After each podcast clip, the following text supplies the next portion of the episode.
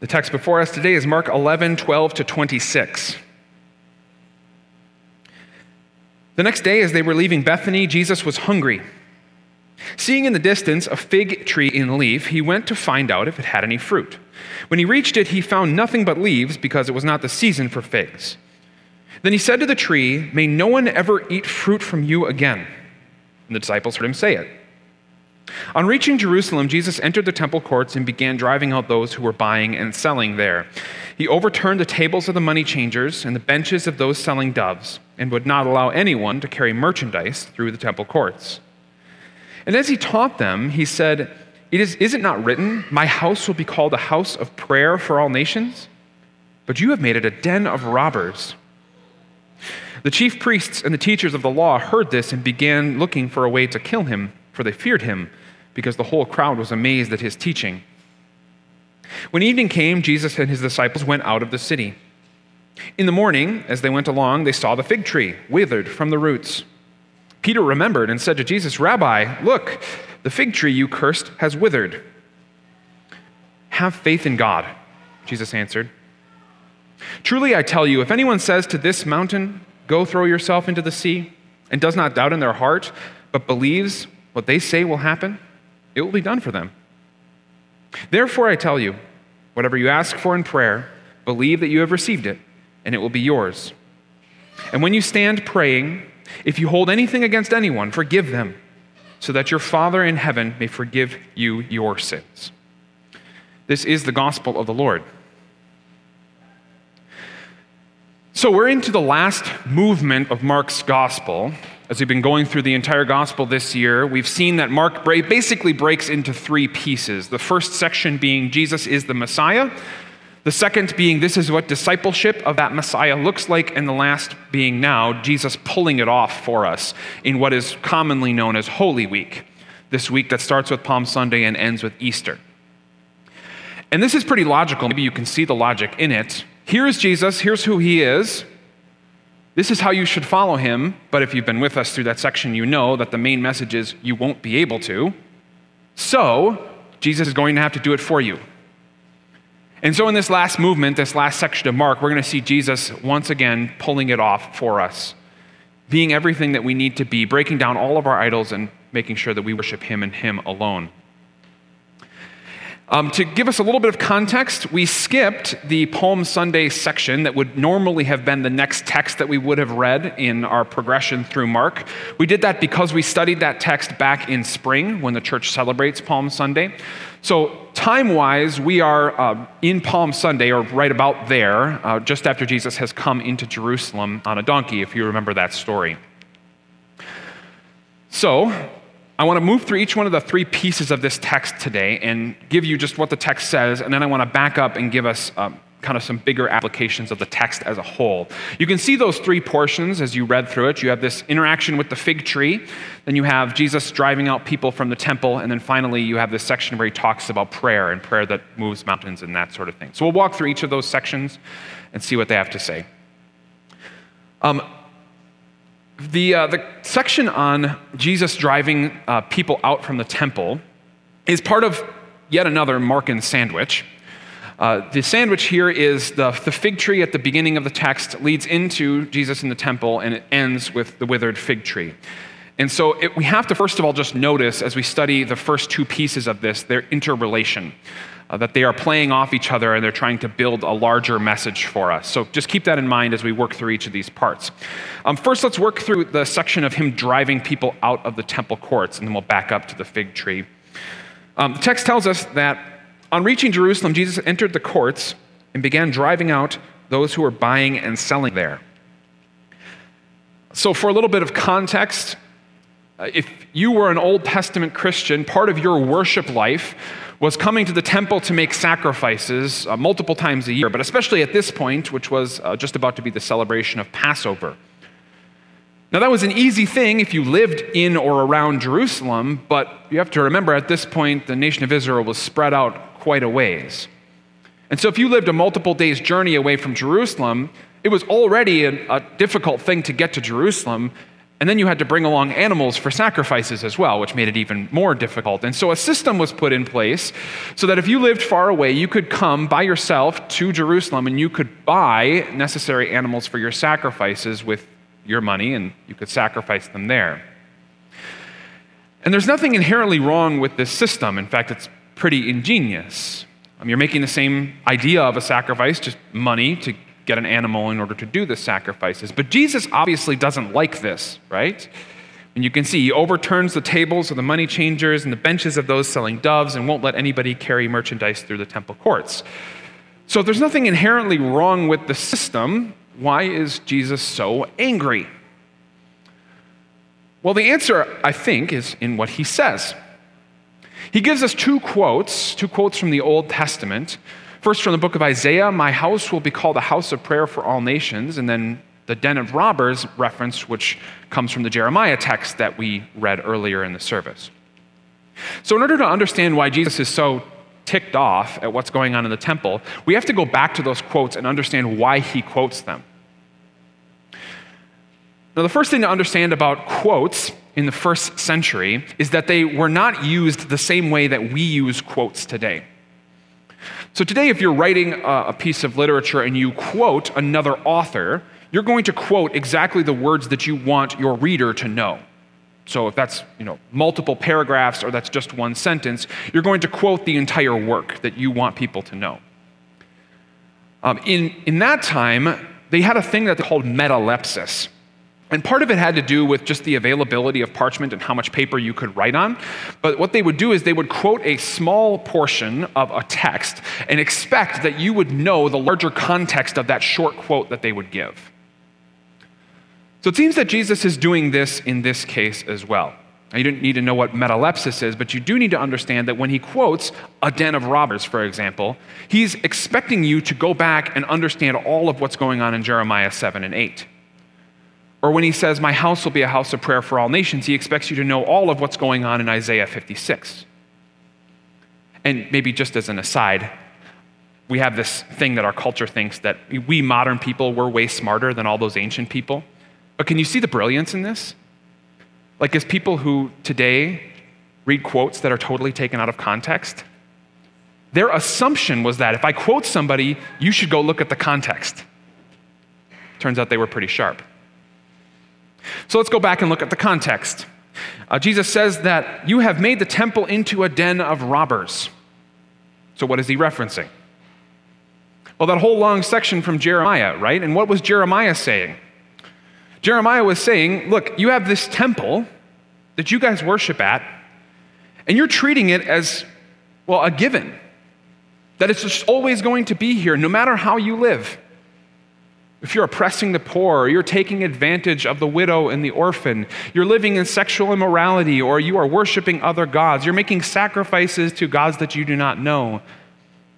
And yet you continue to just think, I'm just going to leave my temple here as some sort of blank check for you. That I'm always going to leave my power on you when you don't care about me and what I say one bit. And so, what does Jeremiah say? He says, The temple is going to be destroyed. I'm going to take away my temple. I'm going to push you out of this land because you don't care about what I say anymore. And your preachers are no better, right? He says the priests and the prophets, they say, Peace, peace, everything's good. And it's not good. They say, You know what? You're doing okay. It's not that bad. God isn't that angry with you. When God really is against your sin. It turns out this really happened. In 586 BC, the Babylonian Empire came in and destroyed the temple in Jerusalem and drove God's people out into exile. And so when Jesus says this quote, the den of robbers quote, essentially what he's saying is because of the behavior that I see here in this temple, behavior that simply does not care that God is in this place or that God is speaking, but is licentious, is giving in to every sensuality is doing whatever we want without care for what God says, I am going to destroy this temple. And it turns out he did. In 70 AD, about 40 years after these words were spoken, the Romans completely destroyed the temple. And it has not been rebuilt to this day. Okay, so that's the first quote. The second is, My house will be called a house of prayer for all nations. This is a quote from Isaiah 56, which I'm not going to read to you right now, but for your context, the, uh, the chapter is about how if you're a Gentile, if you're not born into the nation of Israel, if you are willing to hear God's word and you are willing to repent and you are willing to devote yourself to the true God, you are just as much part of the nation of Israel as somebody who was born into it. So, why does Jesus quote this text here? Well, to understand that, I think you need to understand a little bit about the temple at that time. This is a model of what the temple would have looked like at Jesus' time because, well, it was destroyed in 70 AD. Um, so, that big building that you can see, that is the temple itself. You can see a smaller court that has two portions to it, and then a larger court that is all around the temple.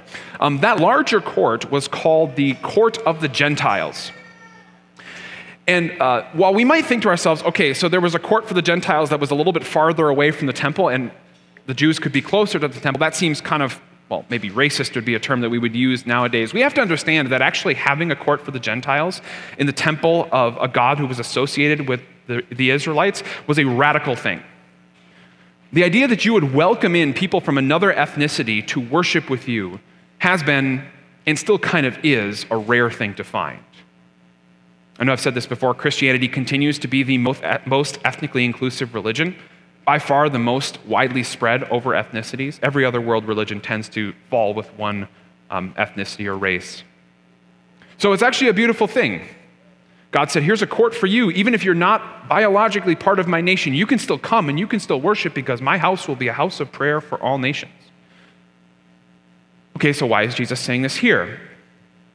Well, we know from history that Caiaphas, the high priest at this time, had taken that system that I had described about buying animals for sacrifice and he had hijacked it. He had taken it and changed it, where instead of coming from whatever Roman province you were coming from and paying for your animals and taking them to the sacrifice, you actually had to bring your money from your Roman province, wherever you were from, and you had to exchange it for the temple shekel, which was a currency that was only used in the temple to buy sacrifices. And if any of you have ever, done currency exchange, you know that you generally don't come out in the black on those currency exchanges. And it was even worse here.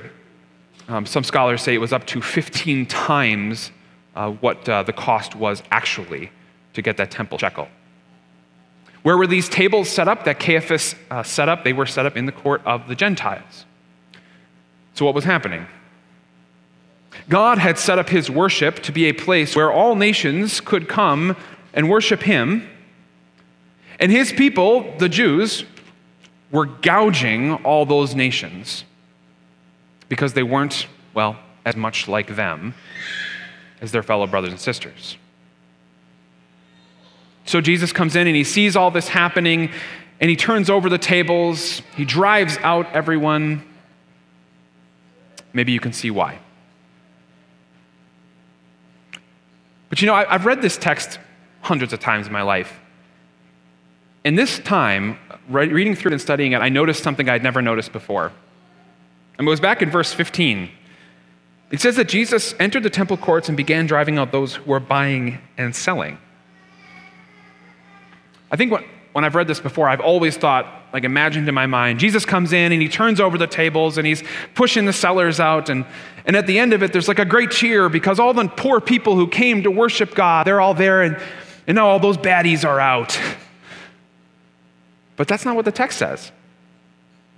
The text says Jesus drove out not just those who were selling, but also those who were buying.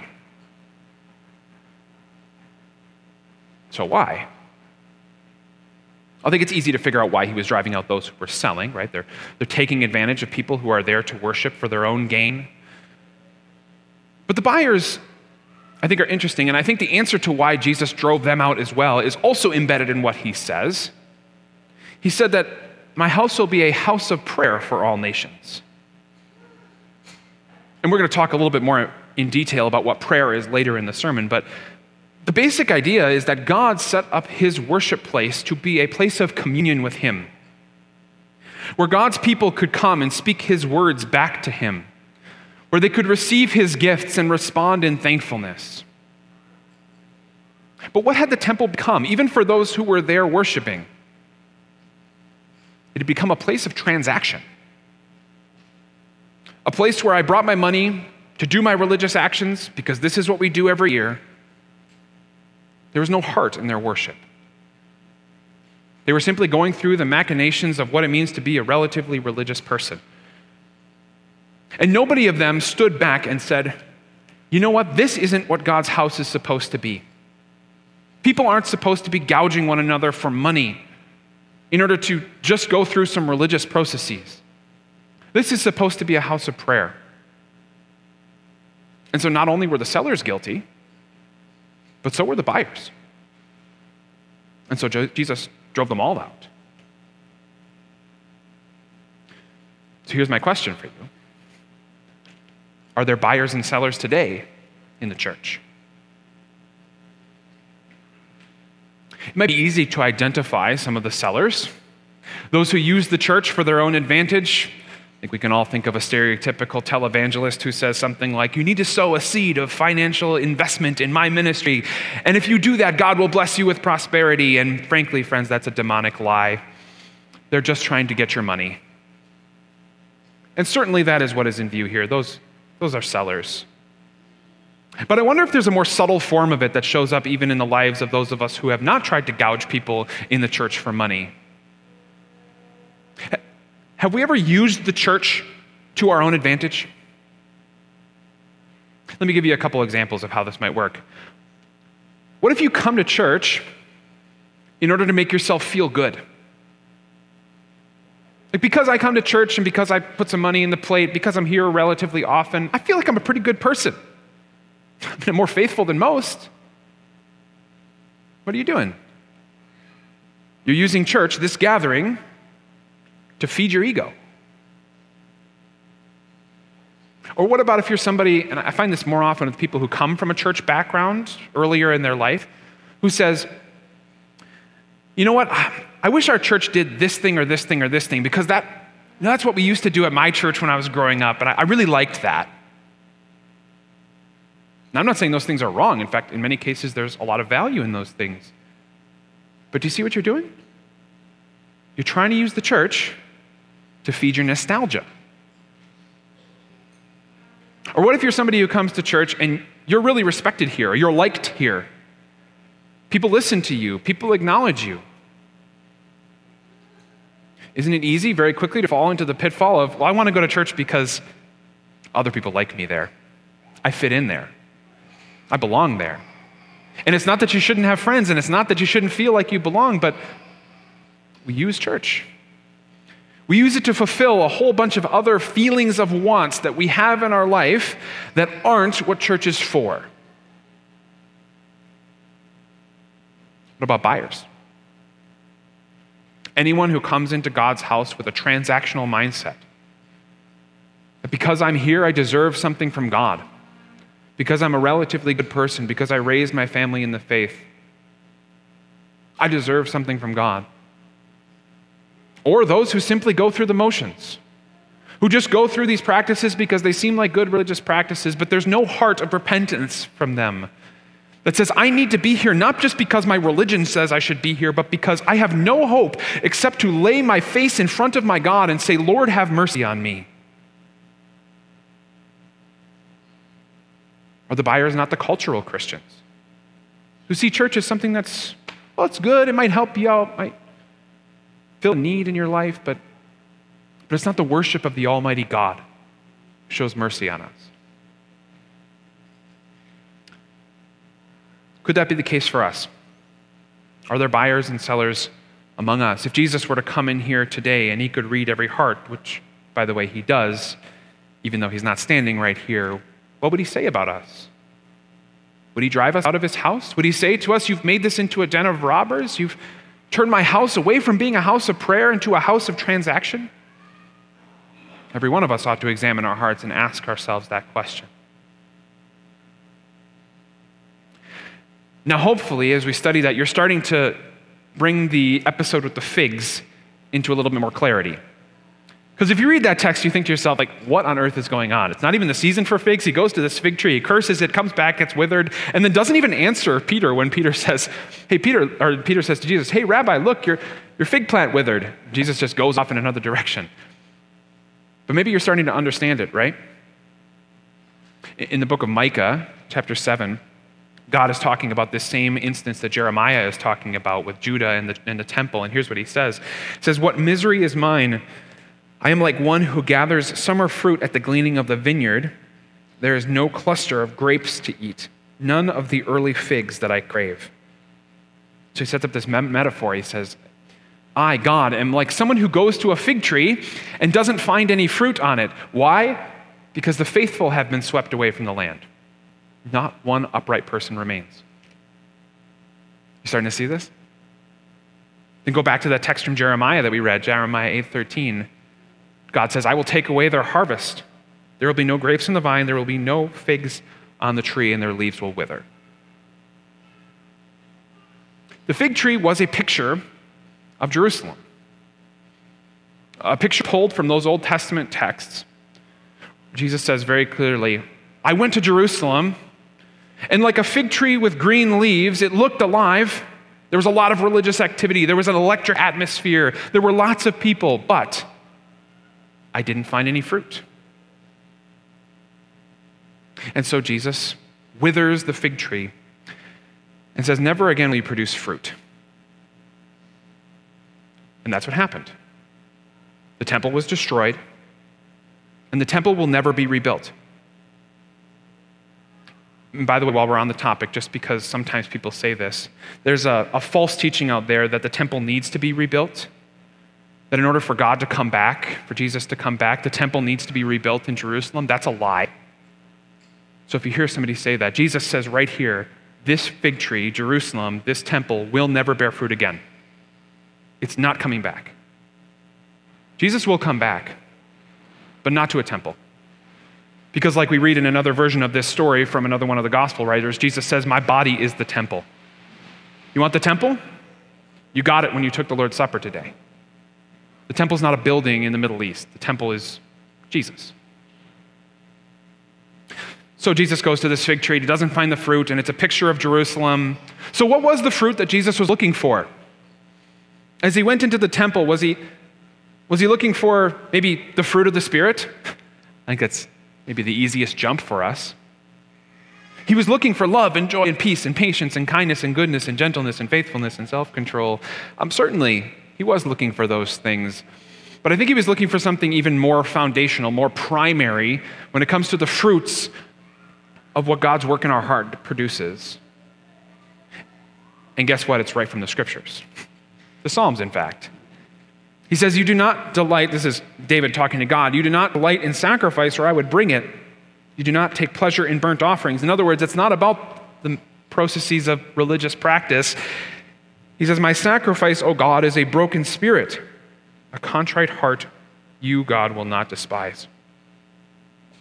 So, what fruit does God desire? What fruit was Jesus looking for in Jerusalem? What fruit does he look for in our lives? Repentance.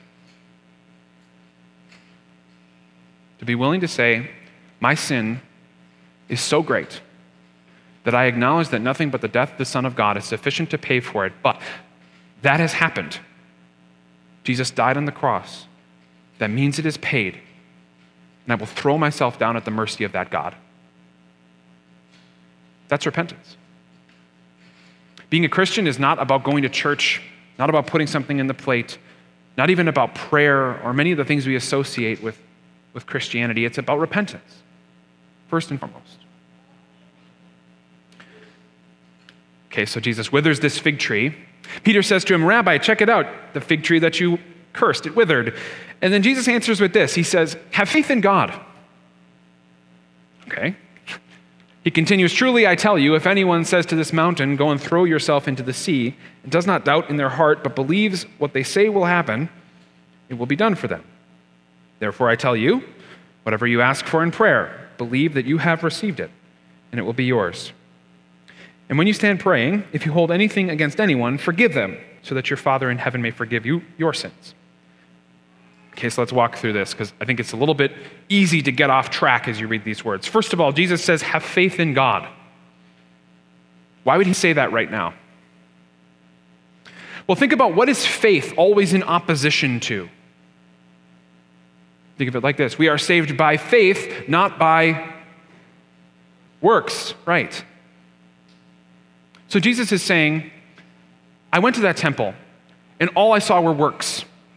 I saw empty religion, practices that had no heart in them. So, what I am telling you is that that will wither, that is going away. But what I call from you is faith.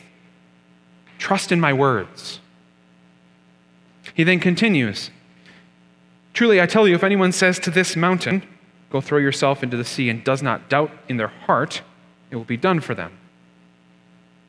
Okay, notice first of all, he doesn't say, Truly, I tell you, if anyone says, says to a mountain or any mountain, he says, This mountain. What mountain is he talking about? Jerusalem. He's saying if anyone says about Jerusalem that that mountain should go into the heart of the sea, which, if you remembered, for the Jews, sea was the picture of chaos, it was the picture of hell, it was the place of destruction. So, so Jesus is saying if anyone would say about Jerusalem that it should be thrown into, a, into destruction, and you do not doubt that, which misleads us because we think of doubt and we think of like, ooh, I'm not really sure, but that's not what the word means. The word means to, to distinguish or to separate. And so, what Jesus is saying is if anyone would say about this mountain, Jerusalem, go be thrown into destruction, and, and only say that because that's what I just said when I withered this fig tree, then it will be done. Why? Because I said so. And so if you say what I say, it's going to happen because I'm God. And so he says, Then therefore, I tell you, whatever you ask for in prayer, believe that you have received it. Not will receive it, have received it. In other words, Jesus says, I have spoken, I have said all these things for you and for your knowledge and for your blessing and for your salvation. They are all already true because I said them and I am God. So when you pray, just ask for the things that I've already said are yours, and you will already have received it. It's yours. Does not that flip our North American idea of prayer on its head? North Americans tend to think prayer is I go to God and I ask God for stuff. Please, God, give me a Lamborghini or something like this. The Bible says that is not prayer. That is a Hallmark movie. Biblical prayer is God says something, we say it back to God. We hold God to his promises. The best place, of course, to do this is in the Psalms, right? Those 150 prayers that God gave you and said, These are perfect prayers. Pray these things back to me. That's why we do it every Sunday. He then finishes with this last thought. So if you stand praying and if you hold anything against anyone, forgive them so that your Father in heaven may forgive your sins which I'll just make a quick, quick application, means if you are holding a grudge against anyone else, you're not forgiven. That might be hard to hear, but that's what it says. I'm just the messenger. A, person who understands what God did for him or her, who understands the lengths to which God was willing to suffer, was willing to disadvantage himself, was willing to make himself uncomfortable for every one of us sinners, if you understand that, there is no way you can hold a grudge against another person who sins against you. Period. So Jesus says if you hold anything against anyone, ask for forgiveness. Because that is a sin that, that God says if, if you hold on to it, it is not forgiven. And you are not saved. One application of this, by the way, just so you can see how this plays out, is uh, if I know as a pastor that somebody is holding a grudge against someone else and they come to the Lord's Supper, I won't serve them because they're not repentant. And the Lord's Supper is not a, a blank check where you can sin and hold grudges and do all these things that Jeremiah listed and just hope that God's going to keep forgiving you. But God desires repentance. Okay, so what's Jesus' point? He says, Know the word so that you can pray the word. Because that building, that temple, that religious practice, that is going away. What matters now is what I say. And will you believe it? Will you hold on to it? Will you repeat it back to me? Then all of these things will be done for you. If you want to go off on your own way and do whatever you want, that's fine. But don't expect me to be your God. And if that sounds a little bit harsh, imagine how all those people in the temple felt that day. And then remember that that was God who went into that temple that day and said those things. Okay, so let's make a couple applications. I think two come to mind that I think are important for us, bigger applications of this section. Jesus says in the text, My house will be a house of prayer for all nations. And now, of course, we know that that house of prayer is no longer a spot in the Middle East, but it is where Jesus dwells, where his word is preached, where his sacraments are administered. So, in a sense, this place, as God's word is preached and his sacraments are administered, this is God's house prayer, which he says is for all nations. In their context, that meant Jew and Gentile, right? The court of the Gentiles, the court for the Jews. But for them, that separation was less about ethnicity and it was more about what they thought of as uncleanness. Like for them, it wasn't so bad that you'd be around a Gentile necessarily. I mean, they let Gentiles basically into their worship space. It was the idea that being close to a Gentile would give you this uncleanness, this ceremonially unclean feeling. I wonder if there's an application for us. Could there be a group of people in our society today that we would look at as unclean? It's not that we don't want them around, but we don't really want to get too close to them. Because if we get too close to them, something bad might happen. They can still come to our worship services, they can still come to our events, but maybe we'd stay a little bit away from them, keep them in their area. Jesus says, My house will be a house of prayer for all nations. And I'm being purposely vague, but just think about that. Secondly, we can't take God's house for granted. Twice, God has spoken his word to his people. His people have forgotten about his word, and he has destroyed their place of worship. What makes you think he's not going to do it again? Do you want a place for your kids and your grandkids and the people that you love to worship in this city? Let's know the word. And let's live by that word in daily sorrow and repentance over our sins, looking to Jesus for our forgiveness. Because, friends, if we sleep around and drink and, and use drugs and speak and, and, and live licentious lifestyles like the rest of the world, if we worship the TV or whatever is on our phone, if we can't be bothered to take care of the poor and the widow and the orphan, why wouldn't God do the same thing to us? So know His word, pray His word, live His word. And in that, I think, maybe to, to push this home for us, this story is sort of meta. You know what the term meta means? I feel like maybe people only my age and younger know what meta means. If you're older than me and you know that, congratulations, you're awesome. Meta means to like look at a story from the outside of the story, from the outside of the story. And if you don't understand, I'll give you an example of how this works. So, Jesus gives us this event where he curses the fig tree and he drives them out of the temple and he talks about prayer for a while. And the point of the whole thing is you should know the word. But the only way to know that that's the point of the whole text is if you already knew the word in the first place. Because did you see how many times we went back to the Old Testament studying this text? Back to Jeremiah and Isaiah and Micah and the Psalms. And there were a bunch of other ones from Zechariah, too, that I didn't even quote today that help us understand this text. Here's the beautiful thing God's word is still being preached to you. And so know it, hear it, humble yourselves before Him, repent before Him, and He will continue to give us His word. God grant it. Amen.